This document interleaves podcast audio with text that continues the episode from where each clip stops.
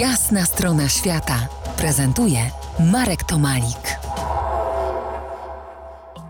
Rozmawiamy o górach. Pretekstem do naszego spotkania jest książka Góry dla każdego, którą napisał dla Was Gniewomir Knapski.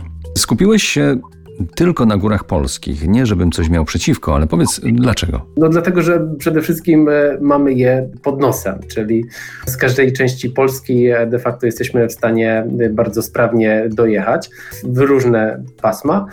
I też są bardzo dobre na początek, żeby zacząć. Jeżeli mamy jakieś większe, wysokogórskie marzenia, które ja sam osobiście też spełniałem, spełniam i mam nadzieję, że będę spełniał, to u nas w Polsce właśnie mamy na tyle zróżnicowane te pasma górskie, że one są bardzo fajne w kontekście rozwoju tej e, górskiej pasji. Kiedy granice ostro tną nam góry, to może w szczególnych przypadkach dochodzić do e, takich paradoksów górskich, jak przy granicy niedaleko Morskiego Oka, które jest tłumnie, powiem wprost, przesadnie odwiedzane, a tuż obok, zaraz za granicą po słowackiej stronie, jest Dolina Białej Wody, Biała Wadińska Dolina.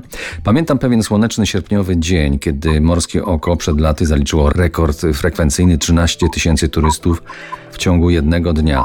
A na trasie przepiękną Doliną Białej Wody, tuż obok niemalże, tylko po słowackiej stronie. W ciągu 7 godzin, 7 godzin, które spędziłem na nogach, spotkałem może 10 turystów, których niespiesznie mijałem. Poznałeś Dolinę Białej Wody? Poznałem, poznałem. Wiele osób e, narzeka, że ona się dosyć mocno ciągnie, natomiast oczywiście też jest urodziwa. E, no ja myślę, że tutaj magia i marketing e, Morskiego Oka robią swoje. No i z pewnością też to, że no jest ten jest asfalt, więc łatwiej się na pewno poruszać gdzieś tam rodziną. Aczkolwiek no, dolina, dolina, o której mówisz, też jest bardzo prosta, bardzo przyjemna, a jednak ta popularność tych Tatr e, słowackich jest, jest dużo mniejsza. Kiedyś też w Dolinie Rostokiej przez schronisku można było właśnie przejść do Doliny e, Białej Wody. Teraz tam tego przejścia niestety nie ma. Ja myślę, że to też wpływa na popularność, właśnie na tą mniejszą popularność tej doliny.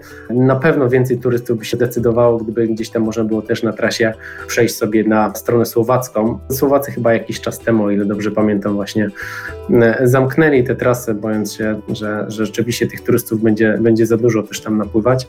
No mam nadzieję, że, że kiedyś ten szlak wróci i tym samym też e, schronisko w Dolinie Roztoki również odżyje. Też mam taką nadzieję. Natomiast Morskie Oko to bardziej chyba trzeba traktować jako spacerownię, a nie turystykę. Takie przedłużenie zakopiańskich krupówek, ale o tym kiedy indziej.